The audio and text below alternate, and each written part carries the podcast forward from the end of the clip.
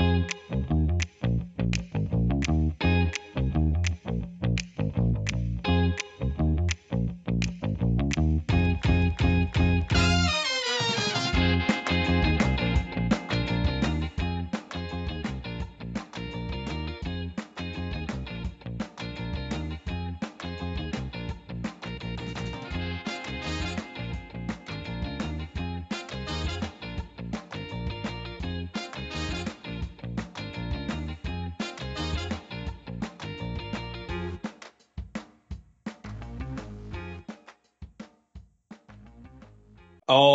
right, everybody, welcome back to yet another episode of the Balanced Blues Brothers podcast. It's gonna be myself, Travis, joined today by Jordan and Travis, and I think Ola is in the mix for trying to hop on. Um, so he might join us like mid uh, mid podcast. But uh, from last time, well, things continue to get more exciting around Chelsea Football Club, uh, and exciting is just a word I'm going to use to describe other words I could use for us at this point. Um, but right, so we got rid of Graham Potter. We had the goodbye Graham episode where we had like an hour and a half the day before reviewing a lot, and that was all tossed out because Potter was announced soon after we killed that podcast episode and stopped recording. So, you know, we have our goodbye Graham episode. The next day we play Liverpool. Bruno Saltor Grau or Grow, I'm not really sure how you pronounce that part of it, was our interim manager, uh, former remnant of the Potter area, Potter era, former player for Graham Potter at Brighton. And I thought overall the Liverpool match, nil nil, it was basically just like slightly worse Potter ball. Defensively great, created tons of chances, couldn't finish anything. Liverpool didn't really do anything in the match at all. Um, I thought they were fairly much just passengers in the game while we were in the driver's seat the whole time. But it's the same story that we've heard now forever, which is again, we create all these great chances, but there's just nobody with like a 10 plus percent conversion rate in the entire squad. And we know how that goes. Those chances go left begging. And that was exactly what happened in Liverpool again and again and again and again. It was like our highest XG created in a single Premier League match all season. And we scored zil, zilch, nothing, zero, which is, uh, that's basically emblematic and base uh, to me it's symbolism for the entire season. This is where we are.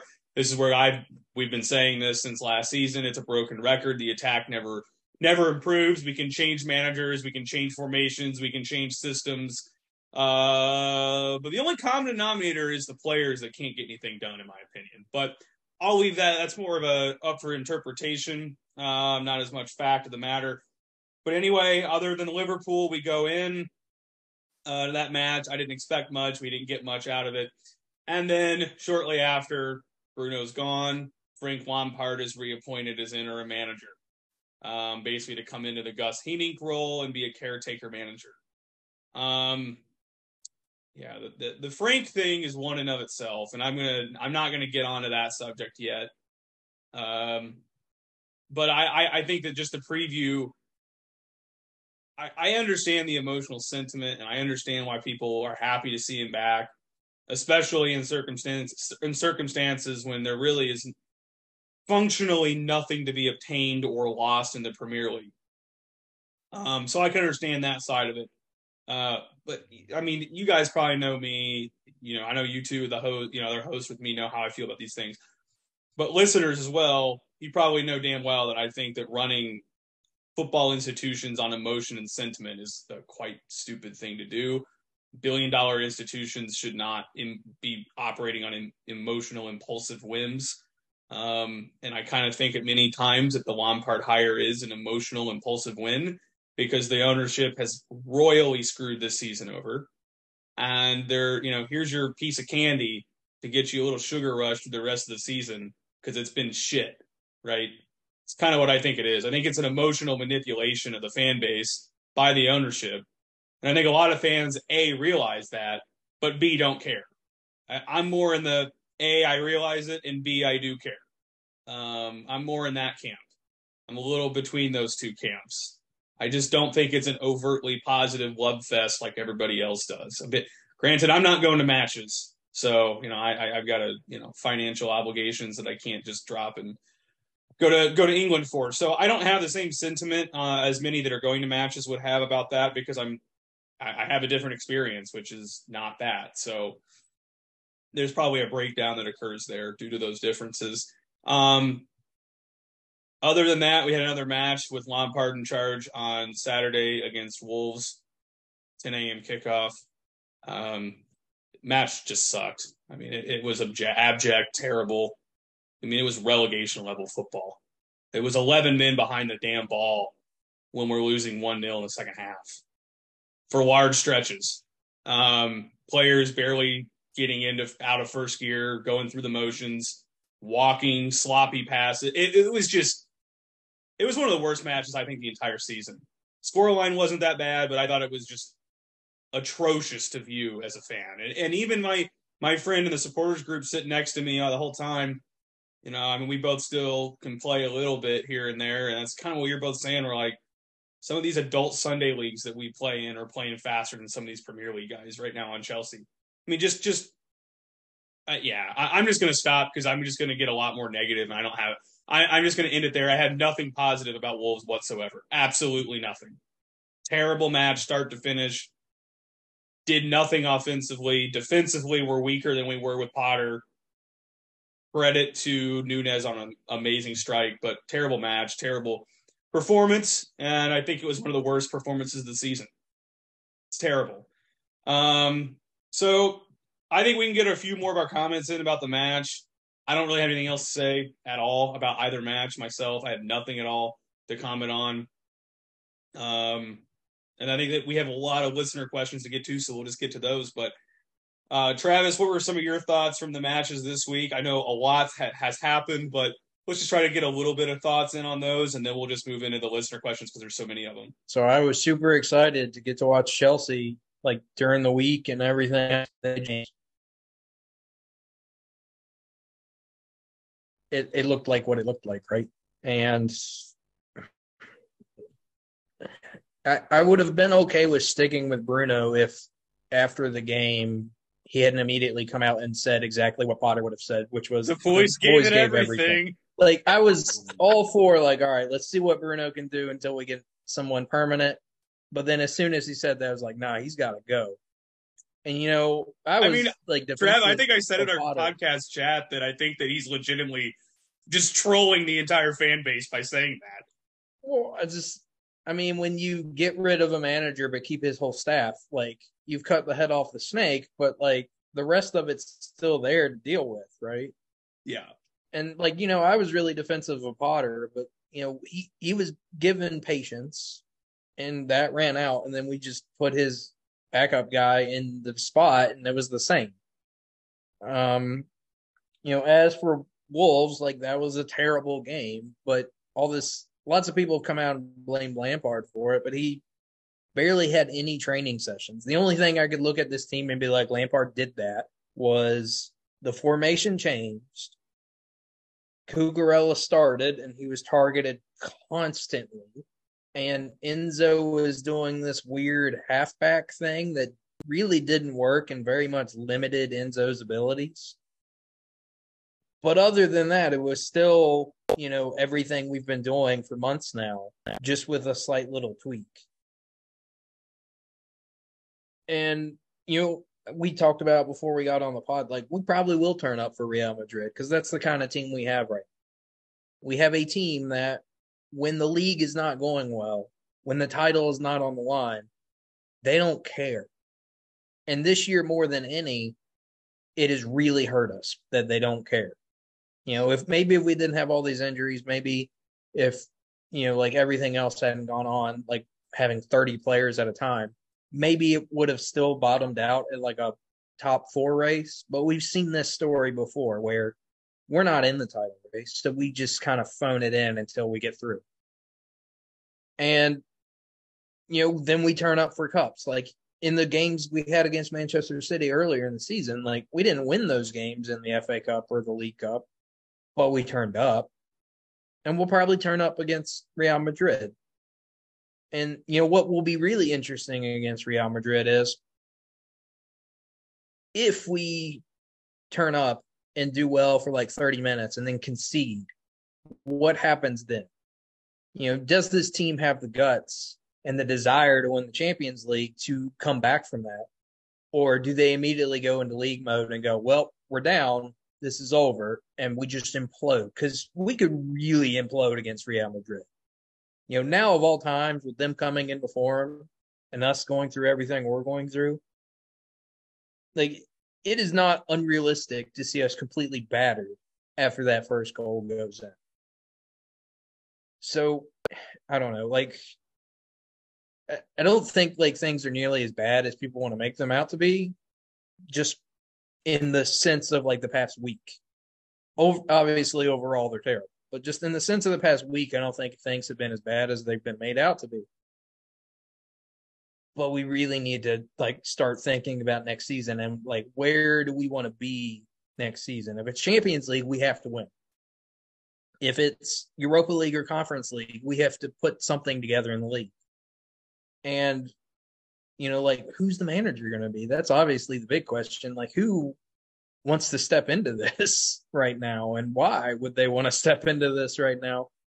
I mean, the pieces are there, but the product is just something awful right now. Yeah, I mean, I guess my view on the whole thing is I the defense is okay, like even against Wolves, and part of this was Wolves just didn't shoot the ball when they got in good positions, but they really did not have many great shots, right? It was they got a wonder goal. And I mean, yeah, it's a wonder goal. Yeah, it's also Kepa who's really bad at defending those types of shots, but like it was a wonder goal. No matter which way you cut it, it was a wonder goal.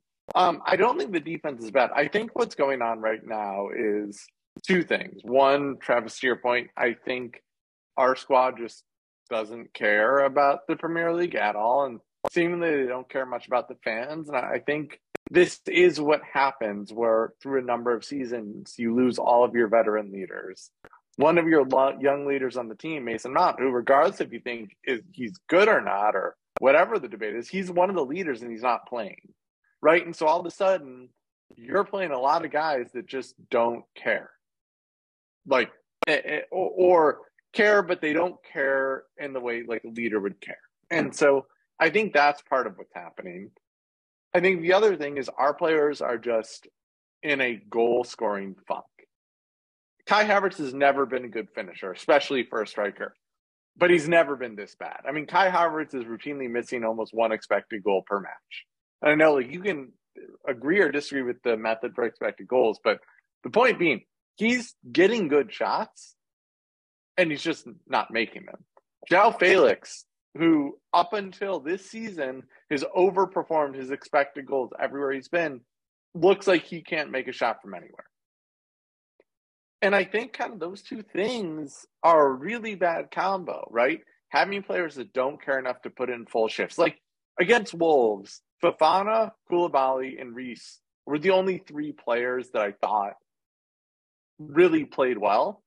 I felt Enzo and Gallagher played hard, although Travis, I agree. I, I don't know what Lampard was trying to do with that Enzo role. I think it was maybe to like simulate a three at the back and build up, but it took away Enzo's best trait, which is like his ability to get in good positions and make killer passes.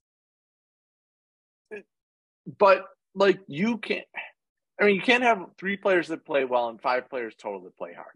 You're not going to win games against Wolves like that and you're going to get spanked against Real Madrid. And I'm just like, I, I don't think this is Lampard's fault. And I guess to Travis's point earlier, like, I think Lampard was appointed because the football we were watching was awful. And I, I think to give Boehly and company some credit, I think they were trying to make the fan base excited again, right? To make it that it wasn't painful to watch Chelsea. And for that, like I think round of applause. I also would not be surprised if there is a transfer ban on this this summer. And if there's a transfer ban on this this summer, it would not surprise me if Frank Lampard's the manager next season. And, and that's okay. Like we know what Lampard does, and if we're in a transfer ban, that's exactly what we're probably going to need. But I also feel like I'm somewhat concerned that it doesn't seem like the club can really create a strong direction because, right, like Travis, to your point, are we going to be in Champions League? Okay, well, then how are we winning Champions League this season? If not, are you going to be in Europa or Conference League? Well, okay, but what manager are you going to convince come for those two competitions? or are you going to be in nothing? And if you're nothing, does that open the door for somebody like not in this situation, but like in 16, 17 with Conte, right? Who came in basically just swept the league because we were playing one match a week. But what manager is willing to do that? And I, I don't know. Like that may be something you can sell Luis Enrique on, similar how you sold Conte, right? He's a national team manager. It doesn't really like matter. But yeah, I don't know. I just I think until the club put is positioned to create a direction, it's going to be very hard to have a direction. Yeah, I mean, I think since we're talking about Lampard, I mean, I don't think he's going to be here next season regardless. You know, even if like a transfer ban happens and you know, I've learned like I will never understand financial fair play well enough to know when they ban and when they don't. So I'm just going to ignore it like it's an MLS rule until it until someone says for certain like this is happening. Um, but you know, like Lampard's probably the best option we have as an interim right now because you know Goose is he's basically retired. He's not actually, but he's been like doing management in Cancun for the U21s. Like he's basically retired. So you know, we're not going to bring in someone like Rafa for the last 10 games. That's just not going to happen. We're not going to hire Dean Smith to be our interim. Like, that's just not what we're going to be doing. But, like, Lampard can be that guy for that. I think what's frustrating is it doesn't really look it like it's only been like a week, but it already looks like he hasn't really learned anything from the first time. And like I know some of us here, like me especially, thought he was fired a little too early. But like even in that one game that we've played now like the same issue was there. Like, you know, like what we do with our press, what we do with our possession, our build up and all that, like they're all just like completely different ideas and they don't mold together into anything coherent. Like you can see how the individual parts work, but they don't work together. And like I think that this is a conversation me and Travis were having yesterday. Like that's the sign of a really good manager is the way they press builds right into how they want to build up, how right into how they want to counter and everything. Like it's it's a perfect web or circle or whatever. And right now we're not going to have that. And that's probably the scariest thing when you're looking at like Real Madrid's in the pipeline. If we get through Real Madrid, we have Manchester City or Bayern. And if we can get through them, we have most likely Napoli on the end of it. Like that is not when you want like no coherent idea. But that also kind of points to just how awful things got it with Potter at the end of it. Like even if these players can rally next year under a new manager, like right now they're beaten down mentally. You know, like the attacking issues you know, everyone gets in front of goal and wants to pass it off to someone else to take the shot because no one feels like they can be the guy. And that's a problem. That's a problem that you don't solve quickly.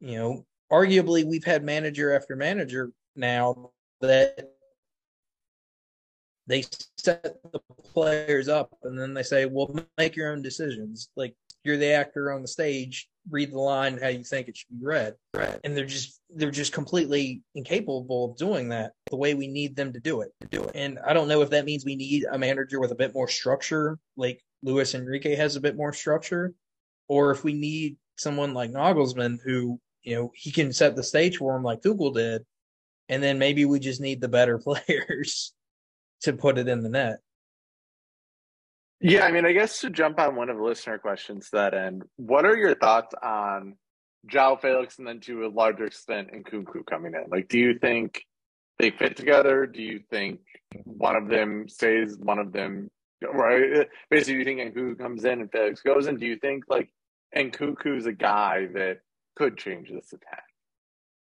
I, I think Nkunku could help, but overall, I think we need a legitimate striker. You know, we need to stop doing this whole like quasi striker. They're really a midfielder, or they're really a winger, or they're really a false nine. Like, no, we need a striker. We need someone who can put them in the net. And you know, we're gonna be stuck with Lukaku, whether we like it or not. Inter won't want him back. Who's gonna want him on a transfer? Like, we're gonna be stuck with Lukaku. He's at least an actual striker. And you know, one of the things I can fault Tuchel for is you know, even with Lukaku doing his nonsense with his interview and everything, when you have a striker like that that has been used a certain way and you bring him in and you try to use him completely differently, it's not going to work. You know, we've seen how Lukaku can work. And, you know, Conte showed us how Lukaku can work, but we're just kind of ignoring all that stuff. But, you know, no, I don't think Nkunku alone is going to be the guy because we need someone for him to be a focal point off of. I look back at his Leipzig seasons, like his best Leipzig seasons, and generally there is someone he's playing off of. Whether Poulsen, like at Leipzig, yeah. was he and Nkunku had a great relationship because Poulsen yeah, would just he, hold up that ball. Yeah, or even like Timo Werner, like they've he's played off Timo Werner too, and you know that's what we always said Timo needed was someone to play off of, and you know, lo and behold, he goes back to Leipzig where he has that partner again, and it works for him. So, you know, that's, I mean, that's something to deal with. Like João Felix, I don't think he's going to stay anyway without Champions League. And frankly, I haven't seen anything to justify keeping. You know, he looks very good. You can see the skill is there, but I'm not really convinced he's actually in. And that would be okay if we were talking about a player. Oh, he'll cost thirty million. Yeah, bring him in. But no, he's going to cost like seventy million. And if we're already looking down the barrel, yeah, probably high. And if we're looking down the barrel of like we need to sell players to come good for FFP, and we're dropping that much on Felix for him to put up what two goals? Does he even have two goals for us? I don't even know. But you know, like that's not that's not a worthwhile investment. We need a striker that can come in and you know at least fifteen, at least. I mean, like here's I'll say two things to that end. One, I actually think what Aubameyang early on when he was playing for us, he showed like what a good striker would do for this team. Like there's been a lot of revisionism about Aubameyang, and I don't know if it's accurate revisionism or not. Right? Maybe he just doesn't have it anymore. But he, I mean, when he was playing regularly, he scored what like three goals in the first three matches under Potter. Like it was something great. It, a focal point player for a lot of our current attackers, even right. Kai Havertz looked better when Aubameyang was playing as a striker, right? Because that meant Kai Havertz didn't need to be the finisher. And I will also say last year, and I know this is unpopular, I actually didn't think Lukaku was that bad. I think when Lukaku played for us, he got in good positions. And because of the flaws in both our attackers and the system, we just didn't create many chances for him. And he's never been a guy that's going to score a lot of goals off few chances. He is going to be a guy like you need to create chances. Um, but but I, I think like he may be it, right? He may be, especially if FFP is a thing. Lukaku is going to be the striker next year. Uh, and I will also say, like, I know everybody's convinced guys like Kai Havertz are getting sold. I Kai is one I don't think actually gets old. I think they basically try to ride out Kai and see what happens this last year because I just like at some point you're selling too many attackers and you will actually have too few attackers, right? Because Pulisic I think is 100% gone. Ziyech I think is 100% gone. Um, I, I Mudryk I haven't seen anything to justify in playing minutes. Sterling is we're probably stuck with. Uh, and Sterling, to be fair, looked good early in the season. Then he just kind of fell apart. Aubameyang is going to be gone. I mean, one of Mountain Gallagher is going to be gone. Like, what is a overloaded area for us right now? You're going to have Mudryk and Madueke, who have shown absolutely zero in the Premier League that they are actual functional Premier League players. You will have likely have Lukaku, one of Mount or Gallagher. So I, I think and and Nkunku, like I think you have to keep Havertz or one or Pulisic or Ziyech. Like you got to keep one of them. And I don't know which one it's going to be, but I'm worried about the attack because even with like Nagelsmann and Tifo IRL did a really good video about why everybody wants Nagelsmann. And it basically is like, whereas Pep is the ultimate width and positional play guy, Nagelsmann is the ultimate functional width. Like it's just as narrow as possible outside of two players that hold width and not at the same time, right? It's only one at a time maybe that's enough, right? Just overloading the center of the pitch. Yes, minimum width. Yes, thank you. Uh, like it, overloading the center of the pitch. Maybe that's what it takes, but I don't know. I, ironically, like as a guy that thinks center back is the most important position in the modern game, I think we're pretty set at center back. Like I, I, I don't think center back's going to be an issue. I think, be at least right now, I think with Matson coming in, I or and I mean Cucurella hasn't been good, but he's a body, right? And sounds like Chilwell is going to extend. Like I don't think fullbacks really and Gusto's coming in. Like I don't think fullbacks really an area of need. I think we need a six. I don't care what type of six it is. We need a six. It could be a Jorginho type. It could be a Declan Rice type. It could be anything. But we need a six. Period. And I, I don't know. Like I don't know how you get this all in one summer after we spent what we've spent, but I do think the big hole that we need to figure out right now is head coach. So um, I don't know if you guys have any thoughts on that, or if we want to move to more listener questions. So we can okay, we'll just dive right in. The first one is from Nick Khan at Nick Khan tweets. Um, is asking once the player clear out happens, who are we going to be better suited for in terms of style of play, Luis Enrique or Julian Nagelsmann? Um. It's Nagelsmann. I mean, with Nagelsmann, we need two players. We need a striker and a six, and everything else is set up for. Him. You know, at Leipzig, he started to transfer them from four four two to three four three over time. You could see how he tried to do that at Bayern before he left. He was trying to get more center backs in that he could play with three at the back more often. Three at the back is our bread and butter. Like, let's be honest, we've shown very little with four at the back, and as frustrating as it is that we can't make a four three three work, it, we're we tend to be good with three four three or even three five two. So with Nagelsmann would just require less to get us going in that sense. You know, Enrique, I think, will require more players. He would require the striker in the six for sure, but you know, we probably also need a really good goal scoring winger to go with that, or someone that can play in that kind of area. And then you might even need like another midfielder on top of that to make that three rounded off. You know, I've said before, like Enrique will probably get us going, looking better faster, but we're going to top out. And then Nagelsmann may take more time to make us good, but we have a much higher ceiling with him overall. And I just in general think the squad suits him better. You know, I, I don't think we're going to run into the issues Bayern Munich ran into where, you know, you have like older superstar players that are going to buck heads with a guy that's younger than them. Because really all we've got is so. You know, and also, you know, I keep seeing people talk about Enrique's experience, but you know, there's really only like 30 games difference between the two managers. And frankly, if you take Enrique's Barcelona out, I don't really think many people are excited. Yeah. Also, I, I hate to I hate to say this because I know it's going to piss Chelsea fans off. Chelsea is closer to Leipzig in the Bundesliga than it is to Barcelona in La Liga. It just is. And I think one of the things Nagelsmann does really well that fixes the problem right away is his teams take a fuckload of shots. Like he is like it's a, they don't take bad shots, but they take a lot of shots. They don't look for the perfect shot. They they and every player has to do it, right? People wonder why Timo scored so many goals at Leipzig. It's because he was taking like five or six shots a match.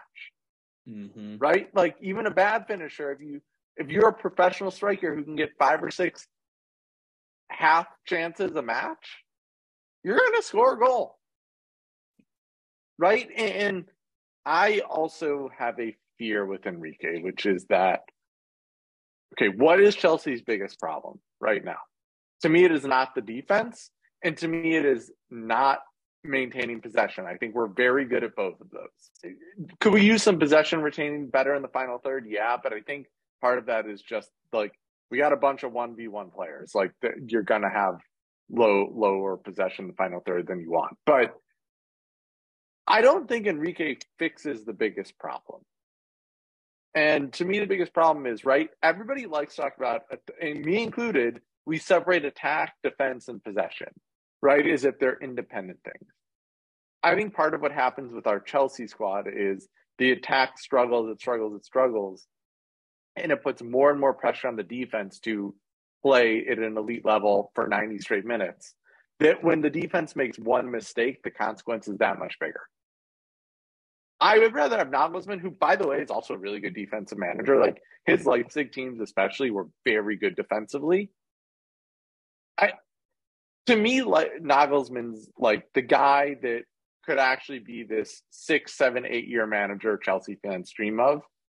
I think Enrique's already Enrique. It sounds like he's already demanding he needs at least three years, which to me is a bad sign. Every time we've had a manager that says they need three years, they're lucky if they get a year and a half because it's a yeah. I don't think we're Barcelona, but we're a big enough club that you can't just suck. We just saw that with Graham Potter.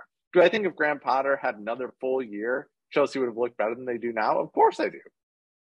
But but you can't do that at Chelsea. Yeah, I I think a lot of similar things what you said. I I I, I think Enrique is a solid manager. I don't think he's bad by any means. But when you look at where his success came from, and that's what I think a lot of people formulate as far as their evidence that he is a competent and proven, experienced manager. What I've noticed over time is that competent, experienced, uh, proven. If I'm going to be very honest, I think these are just buzzwords that are synonyms in most fans' opinions for wins, titles. That's what this comes down to. It's stupid the reason why this is stupid is let's let's just get some quotes from Pep Guardiola on this on this exact on this exact manner of things, right? Pep Guardiola uh, said recently, "How many Masters or majors has Jack Nicklaus played in his career in 30 to 40 years as a golfer? How many wins did he get out of 164? 18. Wow, he loses more than he wins. That's sport. Football, golf, basketball. That's sport." And I think it makes a good point a good point that if if you're just going to look to see who won and who hasn't, between to make sure who's competent and who's not. Well, I mean, Michael Jordan lost over half of his seasons, didn't get a title. LeBron James has gotten four out of twenty in his career. I mean, there's great players all over many different sports that have played careers and, and lost significantly more than they've won. So I just think the entire argument that, you know, competent manager equals wins incompetent manager equals losses. They're just it's just dog whistles for that for that old trope. And I'm not trying to say like, you know, winning doesn't matter because it obviously does. That's the only objective of the game. The objective of the game is to score one more than the opponent.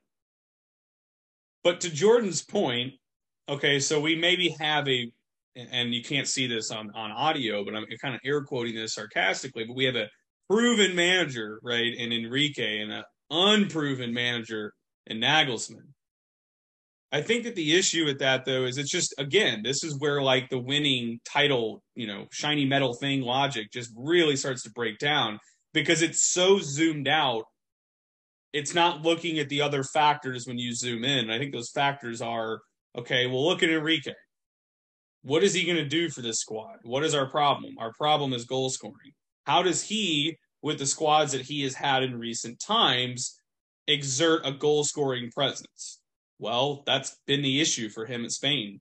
They possess the ball 80% of the match and do a lot of great things and score nothing and go to extra time and have to rely on penalties or a late goal to win.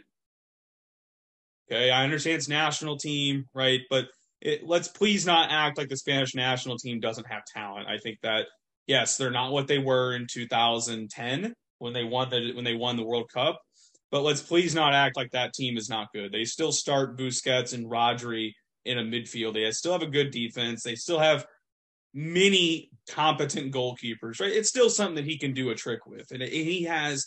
But the issues that he's has with that success at the national team in Spain are the same problems the current club that Chelsea are having. So I don't understand how a tactical philosophy that's already created similar problems to Chelsea in Spain is going to come in and alleviate those similar problems at Chelsea. I don't get it. Additionally, I don't really understand why Nagels or Nagelsmann gets labeled as uh, inexperienced compared to Lucho, because Lucho's only real success came with the MSN front three, which is a team that he by no means built at all. I mean, he kind of just came in and was the next guy at Barcelona to continue on what was built in the two, in the late 2000s. That's my personal opinion. My also personal opinion is I don't think it would have taken a very talented manager to come in and win La Liga with one of the greatest front three to ever play at the club level together. Um, Luis Suarez was undoubtedly the best striker in the world during those years too. Neymar was the best prospect and talent in the world. There's a reason why he still has the highest transfer fee ever. And I'm not going to even talk about Messi, the best player to ever play the game. Um, so I, I just don't think that the the aspects that make Lucho proven. I think when you really think about it, it's not as impressive as it might seem. I think most managers would have won with that Barcelona squad. So I, I kind of think that the argument is very flawed. Yeah, I mean, like I'm gonna like I think Enrique is a good manager. I think Enrique should get another shot at the club level. I I don't think Chelsea is the right squad for him. Right? Enrique to me is a guy that is going to need a squad overhaul and he's going to need guys that are really good at making decisions without instruction. And I know everybody hated how Tuchel yelled at players all the time, and I get that. I think mm-hmm. our guys may just need instruction, right? It may not need to be getting yelled at all game, but like Go no, watch. because players, if you yell at a player for yeah. too long, they just tune you out and stop listening. Yeah, yeah, yeah, yeah. And I'm not saying that, but they do need a manager that's giving them instruction on what to do. Like we saw under Potter, like these guys, they're just not the players on the current squad are not great at making independent decisions. And the ones that are like, I will die on this hill. I think Kai Havertz is actually pretty good at making decisions in game, but the problem is he's the only one that does it and so what ends up happening is nobody does it. And so he ends up like in weird spots and like it looks like he's not being involved with the play. Um, I just don't think Enrique's the guy for us. I think eh, I don't even know if Chelsea can get him or not, Osman. Right? Like it, it, reality may be if we're not in Champions League that we get neither. And then the door opens to kind of old hats. Like I've seen Mourinho rumored, I've seen Carlo rumored, I've seen Conte rumored. Nah, it'll just be or, Lampard. Well, right, or or it'll so it'll be one of the old hats, or it'll be somebody like Lampard, or maybe like somebody kind of out of the England system, like Marcelo Gallardo in Argentina. Um, uh, Marcelo Bielsa just went off the table yesterday with the Uruguay national team. Right, right. Why did I, Bielsa shouldn't be anywhere near a major club? Uh, he just he shouldn't. But but right, like for all of the like debate over Nagelsmann and Enrique, the reality is we may not get neither either. Right? Like we may be in the bucket of old hat, we may be in the bucket of totally new hat, or we may be in the bucket of we're just going to bring this guy in, whether it's Lampard or Pochettino, and let them chill with the club for a year or two, and then we'll find the real manager after that. Like it, I want it to be Nagelsmann. I wouldn't be upset if it was Enrique. He wouldn't be my top choice, but I'm not paid to make these decisions. Yeah. Uh, but I think it's very plausible that it isn't either of those two. Yep. I yeah, hope I'm wrong. I I'd agree. I think it's going to be if it's going to be one. I hope it's Julian Nagelsmann. I think he's just as good, and I think for the reason that Travis really laid out that what do we need? well, that's really what Nagelsmann would need. Everything else is there. Whereas I think Enrique, almost all those wingers we just bought don't suit him. It's kind of a waste of time. Um, second question here is from Apex at Apex Crafter um, and says perhaps a keep, sell, or loan segment for the squad in the summer. Yes, I think that is in the works, Apex. That is something we did at the start of the season. And I do think it's going to be fun to go back and compare what we did at the start of the season to what we would now say at the end of this season. Um, so yeah, that'll be in the works. Not really as much of a question, but yes, that that is something we're going to be doing. So if you're looking out for that, it will be there. Um, next ca- question comes in from Cheesecake Lover at Parth 2010 um, and asks if we had a summer clear out, name five to six players you would like to sell that are a detriment to this team. Uh, well, I've got a, quite a few I could list, I think, but um, I, I think that man, if we're going to talk about like detriment to the team, that's a whole other question. I'm going to say I'll pick five to six players that I don't think move the needle, as opposed to just are a complete neg- negative. I and this is an answer that I'll start, and then you guys can go from there with to who you pick. But I am this answer is contingent upon keeping all of the same roles and positions because I can't really try to predict what a player would do in a new system or anything like that until I see a bit more of it. Uh, Kai Havertz has to go. This is not working. The Premier League striker doesn't have the worst conversion rate of any front man in the entirety of Europe. Sorry, it's not good enough. I understand that's not his role. I understand he said it's not his role, but damn, that's the role you've been playing for two seasons now. So it's, it's something's got to give. Um, sorry, my dogs are uh, going to lose it. So sorry, listeners. But um, I think I would go Havertz. I think you got to consider the possibility of getting rid of Cucurella if any type of offer comes in. I think you got to get rid of Koulibaly if an offer comes in. And it, it, I, I, would go a little further. I think Chalobah has to go because the, at the current state, this is a detriment to him, to just whatever the hell we're doing with Chalobah, This is a detriment to him uh, as his career, as, as as for exactly Jordan just said it in the chat. He has to go for his own career. I'm right there. I mean, right now it's a detriment to the club to have this asset doing nothing, and it's a detriment to the player to have the club doing nothing with him. So let's just do a best for all involved. Um, so I think I'm probably up to four right now. Uh, I think I would add Pulisic and Ziyech as my as to make my six. Like get these guys out the window. They've been here too long. They don't move the needle. They don't seem particularly interested in being here.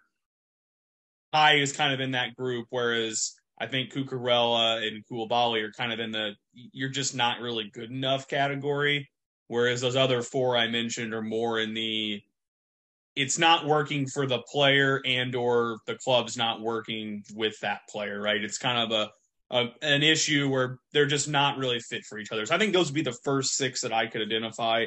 And this is I don't have a squad sheet or anything in front of me. I'm just pulling this right out of my my gut instinct. Yeah, I mean, I guess I'll try to do the same thing. Uh, one thing I've just thought about when I say stuff like this is what players can we actually move on from, right? So I I think signing Koulibaly to be the Rudiger replacement, I, I, said it at the time. I thought that wasn't what he was. I think in reality, he's he is the Silva replacement, uh, and he hasn't been that good. But but I don't think you're going to sell him with that contract. Similarly with Cucurella, I, I don't think you're selling Cucurella with that contract. Um, we made it. I think it is very plausible next year that Chilwell's a starting left back. Maatsen plays the majority of backup minutes, and then Cucurella fills the Emerson role, right? Where like he's there for emergencies, he can do. So, so I think those two are here, uh, whether we want them or not. The five or six that I think are very likely to go, and, or, and like I think should move on is, and I'm going to start with the really the one that people are going to disagree with. I think Kovacic, ha- Kovacic has to go. Assuming we can sign players in the summer. If we can't, strike that because we need midfielders. But if we can sign players in the summer, I think Kovacic can get you a transfer fee. And I don't think he belongs in a team where he's going to be the best or the second best midfielder. I actually think he's a detriment to the team when that is the role he's asked to play. I think Pulisic and Ziyech are gone. Again, for their own careers, they're gone, right? Like, eh, Chalobah is another one, right? I love Trev. I think Trev's a really good center back, and I don't know why he doesn't play more for us. For Trev's own career, he's got to go. Like he just he cannot stay. It is not worth it for him. Um, I'll also kind of add to that, as I said earlier, I I think one of the three Kai Pulisic Ziyech is going to stay just to keep numbers. Um, my gut is that's Kai, but I could be wrong. Uh, if they can get a real fee for Kai, it actually could be Felix is the one that stays, right? Like it depends on what fee you're talking about getting for him. And then that's when it gets hard because there's a lot of players, right, that all of us would be like, yeah, let's just sell them, right? Like some of these loanies that we have, like these Lukaku is one I think a lot of people would say they're not getting sold. So then you're talking about, okay, what two players do fans like that I think legitimately may may get sold? I think Azpi's gone. Uh, whether or not people want to hear that, I think it's true. And honestly, like I don't think it's implausible that somebody like Silva ends up going to Brazil. I know he just renewed his contract, but you'll eh, eh, if Nagelsmann's the manager, having a 39 year old center back that can't press high because of his age isn't going to work. And like Nagelsmann would adjust just like Tuchel did, but I I don't know that Silva is a starting center back under Nagelsmann. I think he's a rotational center back, and I don't know in Silva's last year or two does he want to be that. And I don't know. Yeah. I mean, the I, am just going to jump in for a minute because I, I just wanted to get this off my chest. I can't like not say it, but like the, the, the time to phase Thiago Silva out of the starting eleven was this season. I'm sorry. And to be we, fair, we kind of have done that, right? Not not by intention. Strategy. He, yeah, he got injured, but we've seen like I have no fucking idea why Badiashile doesn't play more, but like Fofana and Badiashile have looked really good. They've looked yeah. really, really good. And frankly, in a back three is the center and center back. Koulibaly is passable. Who's going to be here? Who's going to be here in four years when we actually might be competing for a title? Silva, Badiashile, or Fofana? On that con- on that contract, Koulibaly's going to be here in four years. But, well, I mean, it's not going to be. It's not going to be Silva. I mean, he's going to be no, gone, gone, soon. Yeah. So uh, th- this is just where I, I and I. A lot of people don't agree with me, and that's fine. But Thiago Silva is on borrowed time, and the longer we continue to put him in the 11, the worse off we're going to be in the long term. so here's my thing about Silva. I think Silva is a phenomenal defender. For a 39 year old, it's unreal how good of a defender he is. Yeah. What, nobody's so what disputing that. well, right. But what happens when you play Silva just tactically is you have more space between your lines. Because Silva can't, like, he doesn't have the pace to defend super high up the pitch. It's not a fault of his. It's, there's nothing like, I'm not saying he's a bad player. He doesn't have that pace. If you hire a manager that wants to press high, right? I mean, people forget last year there was a few games where Silva didn't play and Tuchel was playing Christensen, even when Christensen was playing like crap. And everybody's like, why is Christensen playing over Silva? Because those were games where Tuchel wanted to press high. And, right? One of the things Rudiger like you do is play Silva because Rudiger had so much pace and so like the ability to recover that you could press really high and he would cover if Silva took longer to get back. So I, Silva may stay, but I don't think it will be in the role he's been in the, most of this year. Um, and I, I really, I think there's, you're talking five major sales this summer. I, I don't think there's really a sixth. I think Silva probably is here. Honestly, it may be four sales because Azpi may stay. I, I don't know how you get rid of the rest of the guys. Like even the guys that suck. Like nobody's gonna pay Koulibaly or Cucurella more than they're getting paid now.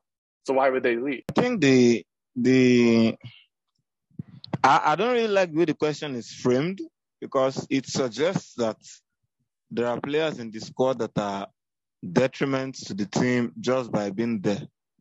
And just if you look at this season, I mean, we're having a conversation just earlier today about goals scored and how our attacking output has, has been over the past few seasons. And we found out actually that Tuku, we, we, we scored more under Tuku than we scored under in any season, really, in the in the past five, six seasons since we last won the league.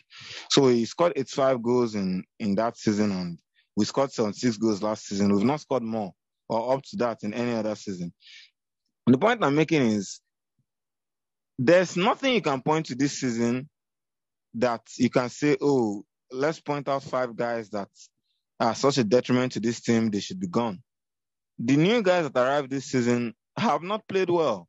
The guys that arrived in January haven't played well. The guys who have been here since 2021 haven't played well. The guys who have been here since 2020 haven't played well. So really, from, from where we are, anyone that any club offers us money for, we should sell. But that being said, I do think there are some players that there's just no point keeping them around. There isn't. Aubameyang was removed from the Champions League squad. He has not appeared in about four or five match day squads, not even on the bench. He hasn't appeared there at all. There's no point keeping Aubameyang around. If we can sell Aubameyang, we should sell him. Christian Pulisic falls under that category. There's no point keeping him. And Pulisic is not is not even up to 25 yet. I, I, I think Pulisic falls under that category. I think Ziyech falls under that category. I think, uh, like, you, like you guys said, uh, Chalobah is, Chalobah is, is a, is, is an interesting one because now I'm saying that Silva is back from, I think he's, he's joined training. So we probably are looking to him to save us and pull us out of the Champions League but he's 38. Like you said, we're, we're getting to a situation where we continue to rely on Thiago Silva. Then Thiago Silva suddenly stops being this world class centre back because he's 40 years old. And then we go, oh, what do we do now? How do we how do we play without Thiago Silva? I think you're right. The time to integrate to phase out Thiago Silva from the squad is has long passed. But that's not because of Thiago Silva. It's because we are supposed to be a well-run club, and we are not. A club that runs the way top clubs should run should not have Thiago Silva being their best centre back and most consistent player at 38 at this stage. It just doesn't make any sense. But we can't tell Silva. He's probably going to go on to become a Chelsea coach, so I'm fine with that. I think uh, Sterling. I don't think so. Sterling Sterling just arrived. I, I can't I can't think of any player now that I would not want to sell. That's the truth of it. I can't think of any player now that I won't want to sell. If we get money for Kai Havertz, I'm convinced we won't get money for Kai Havertz. If we do, I'll sell him instantly. If we get money for, I don't want us to to make João Felix um loan permanent, by the way, if if we're counting him. Uh, so maybe, maybe that's my five.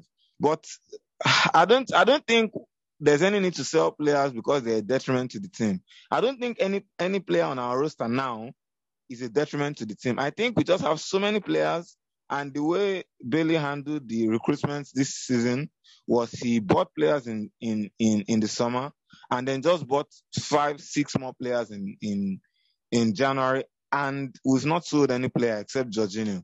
So the players that we've been trying to move on since the beginning of this season, we've not moved them on, and then we've added more players there. So it's it's all been a mess. We can't sell the players that just came in, like Madueke, Mudryk. We can't sell any of those guys, and there's no need to sell them anyway. But the players that have been here, the fours that were here when we started the season,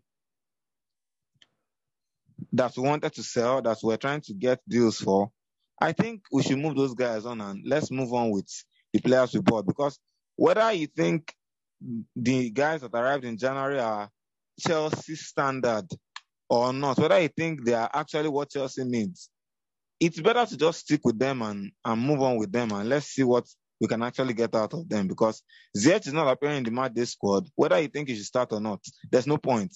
Sell him. Uh, Pulisic, same thing. Aubameyang, same thing. Uh, Sterling likely stays, but I don't think there's anything that I've seen from Sterling that makes me eager to want to keep him. So there is that. I just think it's the, the, the, the state of the squad is a mess right now. It's a mess. And Boehly has a lot to do with that. The, the owner has, has quite a lot to do with that. We've bought so many players. We've not moved any on. Uh, players don't have space in the changing room though it has been revamped now, so I, I, should I shouldn't say that. But it's it's it's all over the place. You get to the training, there are so many players. You need to select the lineup. Some people are left out of the squad. Uh, think pieces are written on them. Oh, should this player is this the end of this player's time at Chelsea? I mean, when you have 36 players and you can only select 20 for a match day squad, what do you do? You you leave some players out. That's what's going to happen. So whether Potter or Lampard wants to use anybody, even if he loves all the players equally and wants to use all of them, some people will be left out of the squad. And they will continue to be left out of the squad because there's just not enough space. So the squad definitely needs trimming, but I don't think it's because of anything that I don't think it's because of any any toxicity per se. I just think there are so many players there. They are not getting game time. Their careers are stagnating. If they sit there and, and collect their money, the fans will say they're just earning a living for free the, the earlier we can get players out the door, the better. And I'm not just talking about specific players. I think anyone we get money for, anybody that a transfer offer comes in for, we shouldn't say no. We should at least consider it because the earlier we trim this squad, the better, the earlier a, a new manager can actually start working with the with the players. So I, I know I didn't quite answer the question, but I can't really think of uh, five players to oh let, let, them get them gone. I think the the whole team is is, is bloated and it, it needs to be trimmed. It's hard to tell anything without knowing who the manager is going to be next year. But I mean, I already did this list in a tweet a few days ago, and I came up with without any signings, I had 23 players staying, and you know several that probably should be leaving, and that we're just going to have to take a loss on. But I mean, there there's quite a few others that if a good offer came in, I'd take it.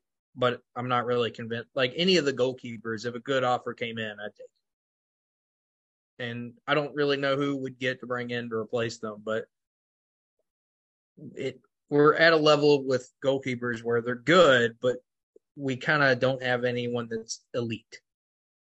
You know, not anymore anyway. If Mendy gets back to that level, that'd be awesome. But and then, you know, like pretty much all of our signings last summer. If someone comes in with an offer that kind of gets them even just level, I'm fine with letting them go. You know, like if Koulibaly wants to go, he can go. If Cucurella wants to go, he can go. Sterling wants to go, he can go. I don't see those offers coming. Yeah, Fofana I would keep if he stays fit. You know, I'm worried about that because he spent a lot of the last two seasons he injured. Um, and I know, like in our chat, we've talked about reframing this question. You know, who would we keep? Who is key to our future? And you know, Fofana is one of those guys. Enzo. Yeah, Fofana, Enzo, Body Badiashile, James, Chilwell. Yep. And I mean that's exactly what I would have too. Yeah. I mean, other than that, like you've got to earn it. And this summer, lots of players won't get that chance. They'll be moved on. There's no toxicity like Ola's mentioned, but I think the further we get into the summer where some of these players are still here, the more we're going to start to see it. You know, like Ziyech, we already tried to get out. You know, if it gets to like August and he's still here, or if Pulisic is still here come August, like I think they might start like poking some bears. But I mean, all of, this is really hard to tell because if we get Nagelsmann, we're probably going to stick with three at the back. If we get Enrique, we're probably going to go four three three. So without really knowing who's going to be the guy, we can't quite make all the right determinations because they're also going to want different kinds of players for the most part. Or not for the most part, but in some places. Yeah, I think it's. I think I largely agree there. That it's going to be highly dependent upon the next manager managerial appointment of what we do and who we keep in the summer and how we plan around that. But I do think that whichever manager we go with, I don't think there's any. But I, I think that most of the main people we just said across all four of us you know, as far as who we would prefer to let go, I think most of those guys are probably in that category, regardless, like Pulisic or Aubameyang's or, or folks like that. Um, all right, we'll we'll get to the third of the uh, sixth question here, which is from 11th place in Lambs at Matt Likes Sips, um, which is question is is Rice or another defensive midfielder the key to having 4-3-3 work for us? Um, yeah, sort of. I mean, there's a little more to it, but I think that's one of the biggest components to why it doesn't work for us. We just don't really have that back line. Uh, anybody to really help protect that back line. I mean, and if we were to bring in somebody like Luis Enrique, I mean, he currently uses the Spanish national team with two defensive midfielders starting in the front in the defensive or in the midfield three. So, right, I think that would be huge if we were to bring in somebody like Enrique, we absolutely have to have a DM. I think either way, we have to get a defensive midfielder because we need an ability to not have Enzo stuck in a double pivot. We need him to, if he is going to be in a double pivot, if it's going to be a midfield two, we need this guy to get forward into the into the you know attacking third, and we need the other guy to drop a lot more and sit in front of the back line, and then we can use those two center backs to space out while the two wing backs really stretch forward and become basically an auxiliary attacker. I think, yeah. I so to answer your question, yes, I think we have to get some type of defensive midfielder. We haven't done it for a long time. I mean, Jorginho is a modernish. I don't. I don't really want to call him a defensive midfielder because he's not really a. Def, it's not really what he is. But for lack of a better term, I mean, yeah, I, I, I think Jordan just said he's a six. He's not a DM, and that's kind of how I view him too. I don't really view him as a classical defensive midfielder. So yeah, Matt, answer your question. I do. I do think we need to get one. Do I think it's Declan Rice? I don't know. I mean, I think we've kicked the tires so many times on that deal. Just the money that they're wanting and everything. I think we could probably find better uh, value buys in terms of bang for our buck. Um, in terms of what we can get with the dollars we spend, I think the quality you have to think about quality per dollar. And if West Ham are going to survive the Premier League season and they're going to say, nope, 100 million, that's our price, meet it or meet, it or screw off. Uh, I think you'd have to start looking at other alternatives because 100 million pounds on a defensive midfielder is. I, I think your scouting department should be able to do a better job than that. I'm just going to say that. I don't think a DM is worth 100 million. I think I would throw 60 million at Rice, and if they don't want it, then I'd say, okay, well, when you get relegated and you sell him for 20, don't say we didn't tell you so. Or when he walks out for free, don't say we didn't tell you so.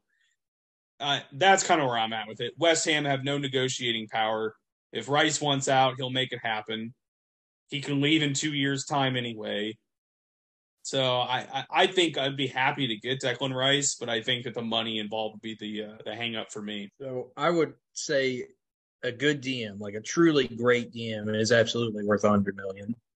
You know, just like Enzo was worth his price tag. And, you know, we've only had him for a few months. Like he's already shown like he's been worth it. But he, he, I'm just going to look at it from a purely mathematical point of view. Without a DM, our workaround has been three at the back and a double pivot, right? One or the other. So you're always accounting for five players or four players, depending on how many you have at the back, to cover for the fact that we don't have a DM. If we get that truly world class, amazing DM, one DM, two center backs, and then you can play with everything else. So you're only accounting for three players. You have seven more outfielders you can have fun that you can organize around. So, you know, there's a reason lots of the best teams in the world, like if you look at the top 20 teams in the world, you'll probably see that 16 of them play 4 3 3. You know, it is still a very good formation.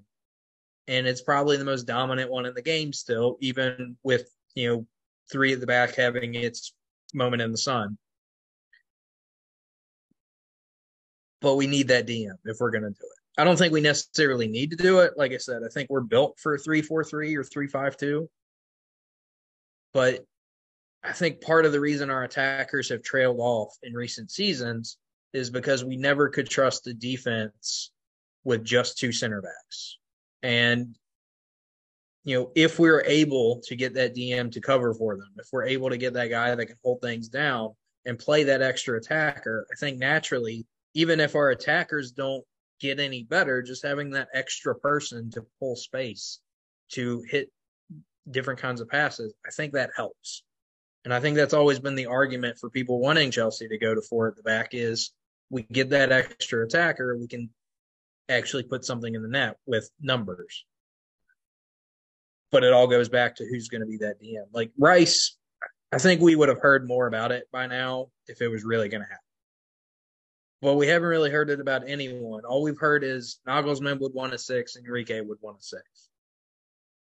And until I see like a name that's like consistently in the news every day that makes me believe there's some smoke to this fire, it it feels like we're just so much more focused on getting players out that we're not even thinking about who's going to come in right now. Yeah, I want to jump in here because I think right everybody likes talking about 433 like it's FIFA, right? So you plug in 433, you say counterattacking, boom, you got your formation. Or oh, say don't get me started on this, Jordan. Well, well, right, but like think about right. Travis is right. 16 out of the top 20 teams in the world play 433, and there is a lot of variations that 433 they play. Right, Pep's 433 is positional play, and if you're playing that style, exactly, you need, yeah, you need a Rodri type, right? Like you need a six that can do everything.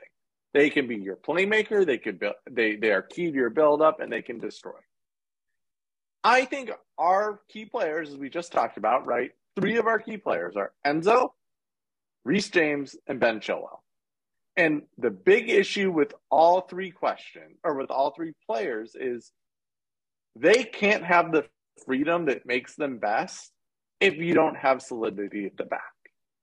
So if we're going to play a 4-3-3, that means that six, in all honesty, has to probably be a destroyer type.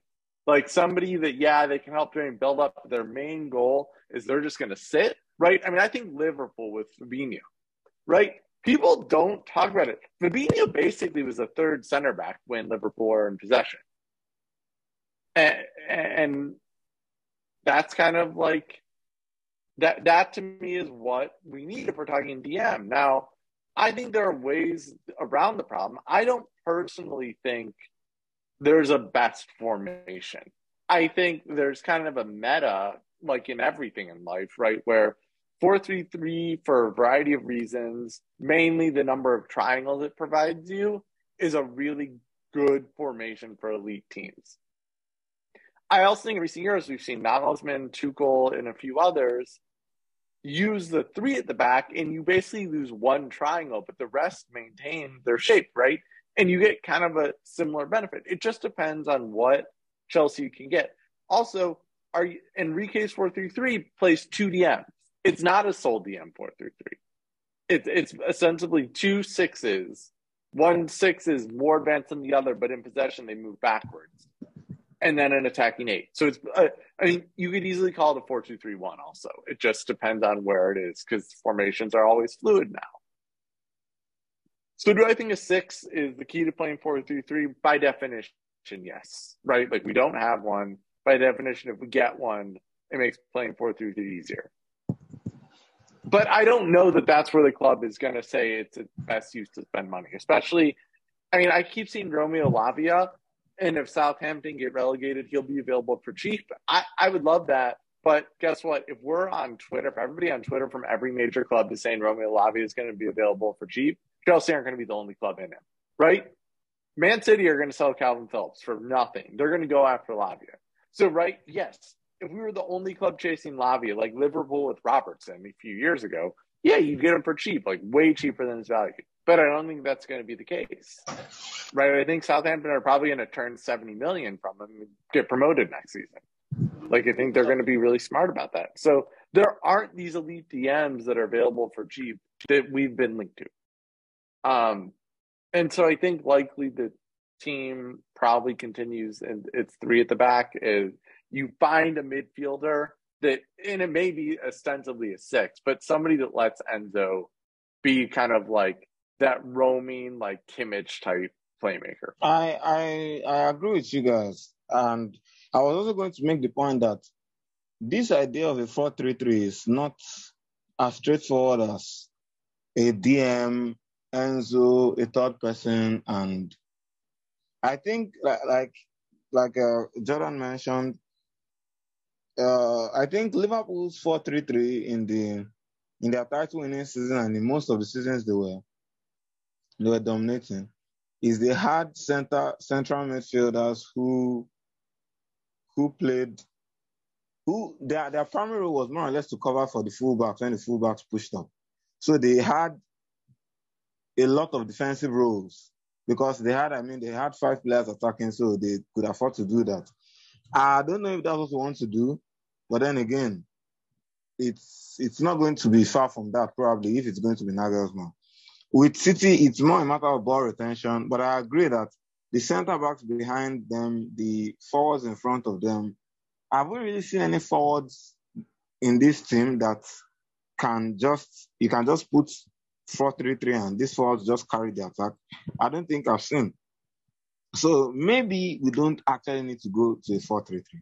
But I agree that if we wanted to go to a four three three, yes, a Declan would probably be good. Another defensive midfielder would be good, or a defensive midfielder, because we don't have a defensive midfielder in the at the club at the moment, and it is it, it is while I think the maybe not maybe not obsession, but while I think the four three three formation being floated around is I don't think we need to play 4-3-3 to challenge for the league. I don't think we need to I don't think we need to play 4-3-3 to get to where we want to go. I think it's all the manager's ideas. And at the end of the day, formations are not really that important in the grand scheme of things. It's just the starting point. With Nagelsmann, we'll probably change shapes a lot during during games. So I don't think it's that much of an issue. But I agree that whether we play, I should say that whether we play 4-3-3 or we don't, we need a defensive midfielder. We need someone who can sit back and just let every other person kind of like the role that Rodri plays for Manchester City. We need someone who can just sit back and not be trying to dribble forward or trying to get into the advanced areas. We definitely need that kind of player, whether it's a 4-3-3 or, or a double pivot. Yeah. All right. Well, so I'm going to move to Carefree Jam's uh, next question. So it's uh, at Carefree underscore Jam. He asks, after a turbulent five years or so, how long do you think it'll take for Chelsea to achieve longevity? Um, I don't have a good answer to this that people are going to like, so I'm just going to keep my mouth shut. But uh, I think it could be a while. Travis Olado, what about you guys? Plan for three. No matter what, plan for three. Because I think the issue, we ran into this issue before when Carlo and Conte won the league in their first year. The next year they didn't, and they were gone. You know, they were victims of their own success. And pretty much the only manager that that didn't really happen to was Tuchel, where he won Champions League. The next year, we won stuff, obviously, but nothing we really shouldn't have won anyway. Whoever the next manager is, don't expect the title challenge next year. And even if we do win the title next year, if we only have one game a week, when it gets to year two, don't be surprised by a drop.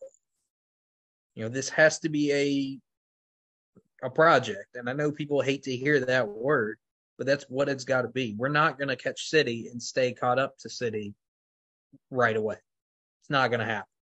You know, even Liverpool, who, as long as it took them to build and finally win a league title, you know, they dropped off the next year. Like, it, it's a process. It is.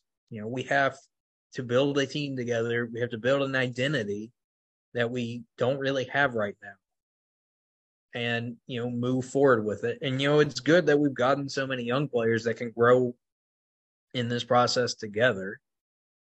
But you know i i know when lampard came in there was the idea of the 3 year plan where the first year you survive the transfer ban you do what you can.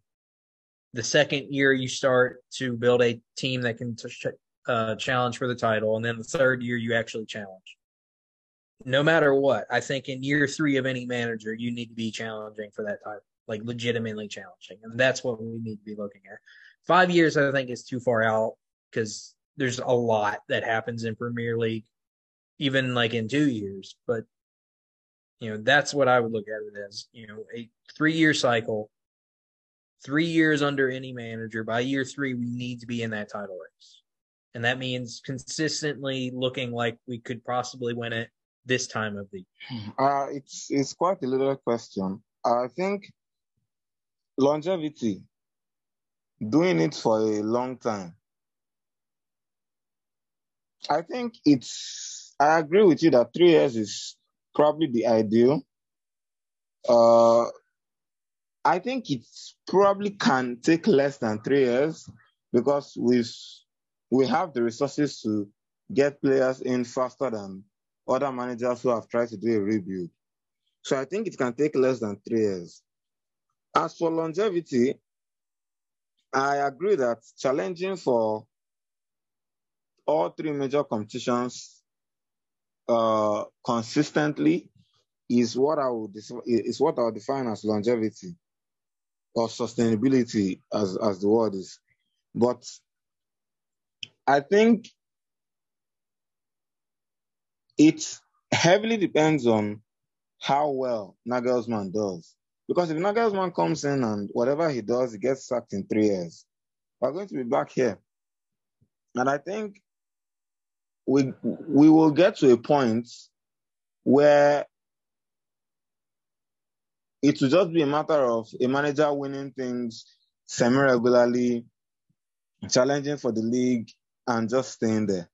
If we are looking for long term success, I don't think we can hold any manager, a Chelsea manager, to winning the league every other every other season or winning the league every season because City are, are not just going to go away. They are winning a lot of things. They have a lot of money. They will continue to buy players and continue to refresh their squad. Liverpool, same thing. Chelsea just needs to, like you, like you have said, challenge for the league title, and it's mainly the league title really because cup competitions are what they are.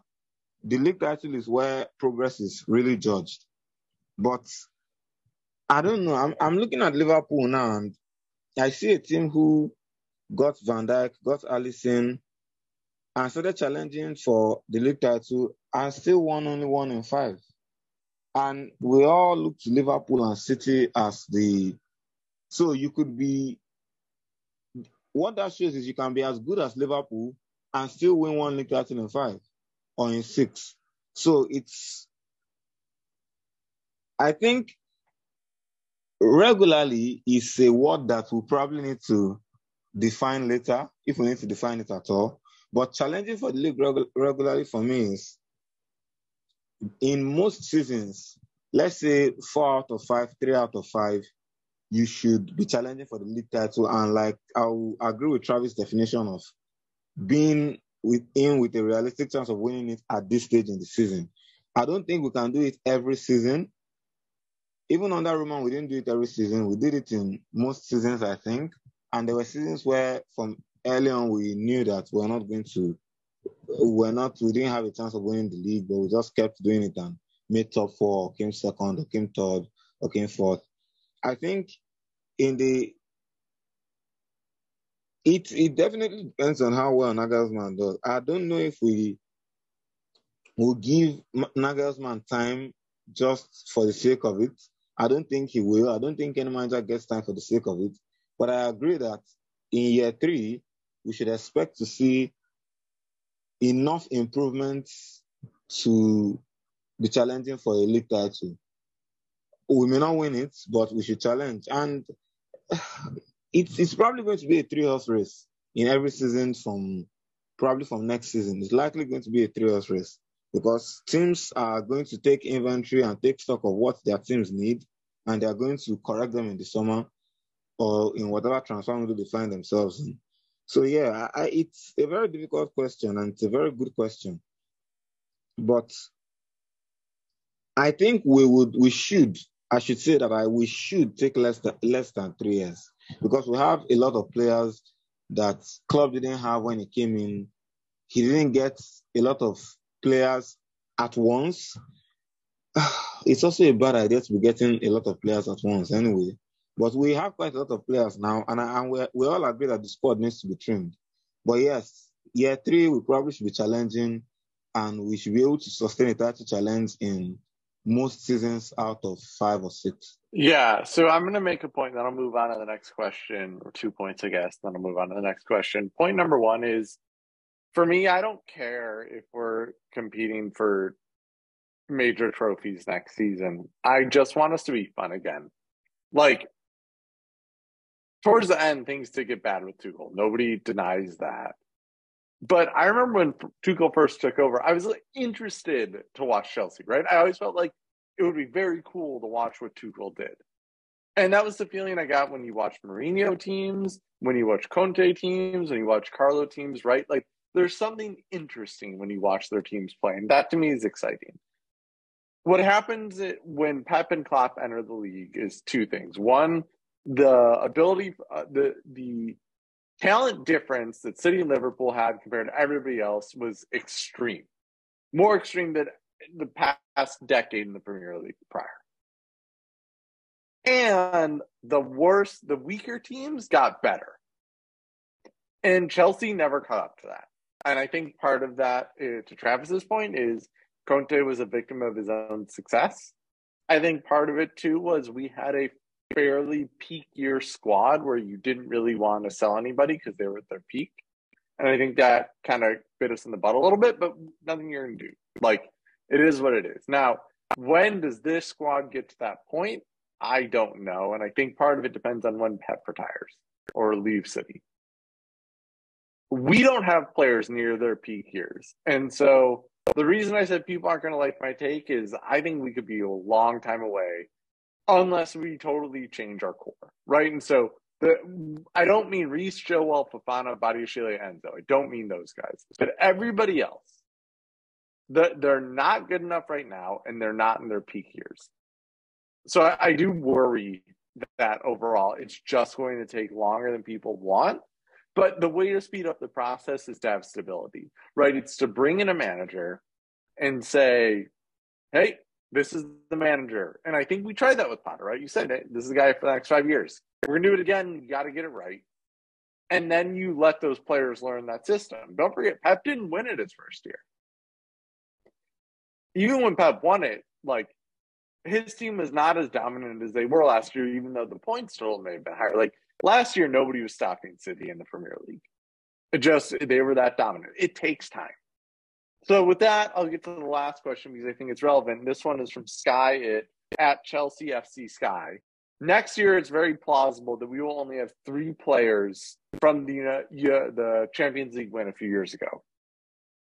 And he kind of asks, or they kind of ask, like, what are what is our take on that? And I mean, I guess I'll start with mine, and it's pretty quick. I think that Tuchel did a magical coaching job, and we won Champions League with a team that probably wasn't is or de- the, they were a team that was substantially more talented than we have a team now, but they probably weren't ever talented enough to compete for the Premier League title. And as those guys left, I think you saw that and you saw it even more extreme. So I think it is what it is. Like I will always hold that Champions League title close to my heart. Like all those guys, even guys that frustrate me now, like, hey, like everybody in that starting 11 played excellent in that final. Everybody against Real Madrid was excellent. So like I love that team. It's just it's not the team anymore. So with that, Travis and I leave it to you guys. Yeah, mine will be quick too. If you take out that Champions League, uh, there's not as nearly as much love for any of those players. I mean, what winning that Champions League did is very similar to what it did in 2012. All the older guys that won it, now there was more justification to hold on to them. And a lot of them stayed for Tuchel, and then Tuchel left. And then the younger guys that, you know, we could have built around, you know, they kind of they didn't really have the edge necessary to you know win those FA Cups or win those League Cups because largely what we did around the Champions League was we won the trophies we should have already. You know, we won the Super Cup, we won the Club World Cup. We should be going into those competitions as heavy favorites. And you know, now we're left with this squad that's kind of in this weird place and like honestly the 2012-2013 squad was very similar you know, lots of old guys that stayed longer than they should have. Lots of young guys that, you know, they're good players, but they're more, they need more. They need something more. And, you know, like Jose Mourinho came in and, you know, he gave them a little more. And then he got Fabregas and Costa and he had enough to be in Matic. And he had everything he needed for that team to turn into something.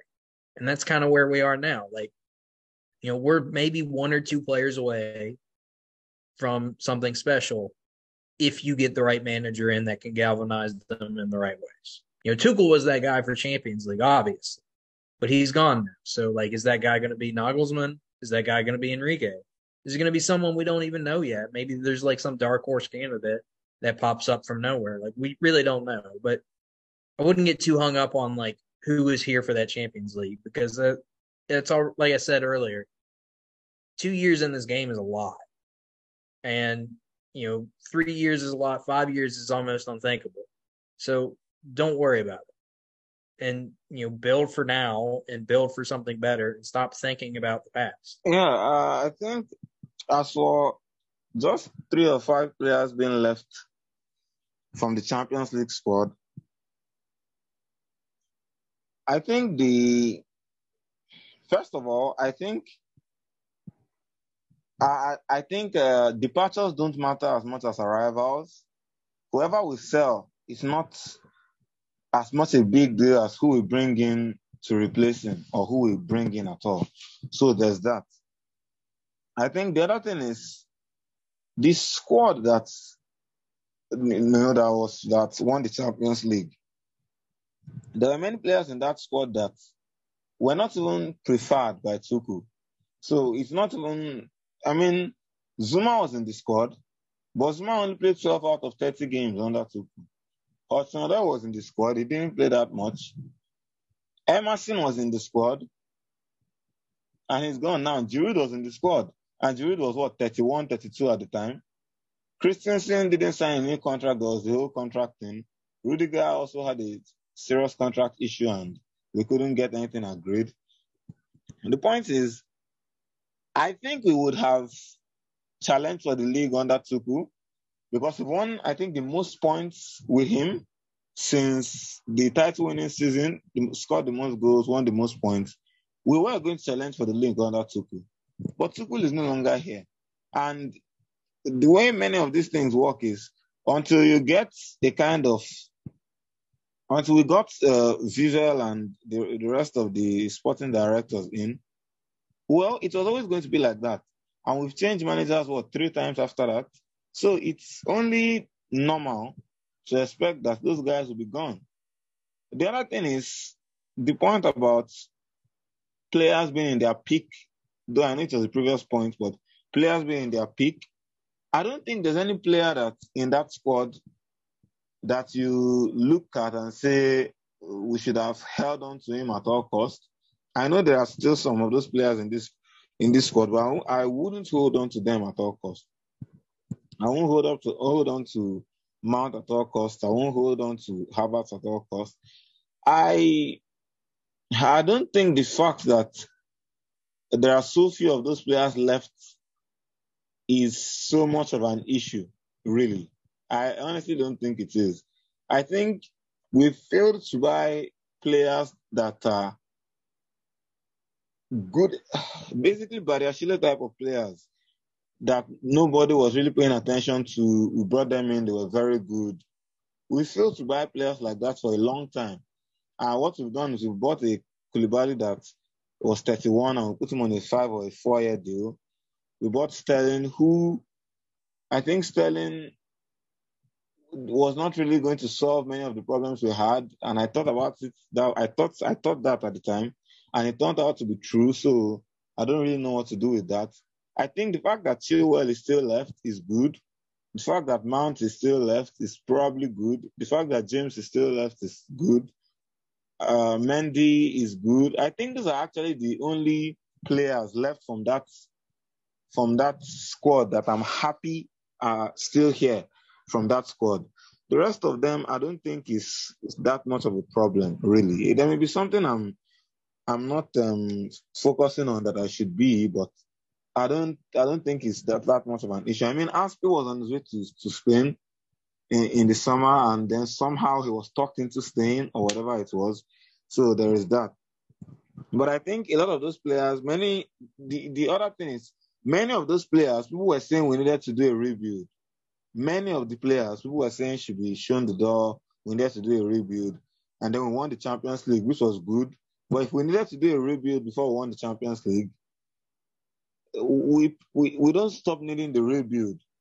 Though the rebuild topic is another thing entirely. But yeah, I, I don't think it's it's that much of an issue. Yes, a lot of the players that I mentioned are on their way out, but I will keep Mendy if if I could. We're keeping James. We're likely going to keep Chilwell. Mount seems to be on his way out. Again, I'm not I'm not overly bothered by it, to be honest. I think it's more important that we get competent players who can contribute to the team now and in the future than really worry about the 2021 roster that's that's we're clearing out, if if I should call it that. Yeah, I mean, I think you guys make fair points, and I think we're kind of on the same page here. I overall, I just think this is a different squad. Two years is a long time, and it's just that that is the world kind of we live in, and and at Chelsea, and and as a football fan in general. it, we needed a rebuild long ago. We didn't. Now we really need to do it, and that is now combined with having an ownership that's new to this.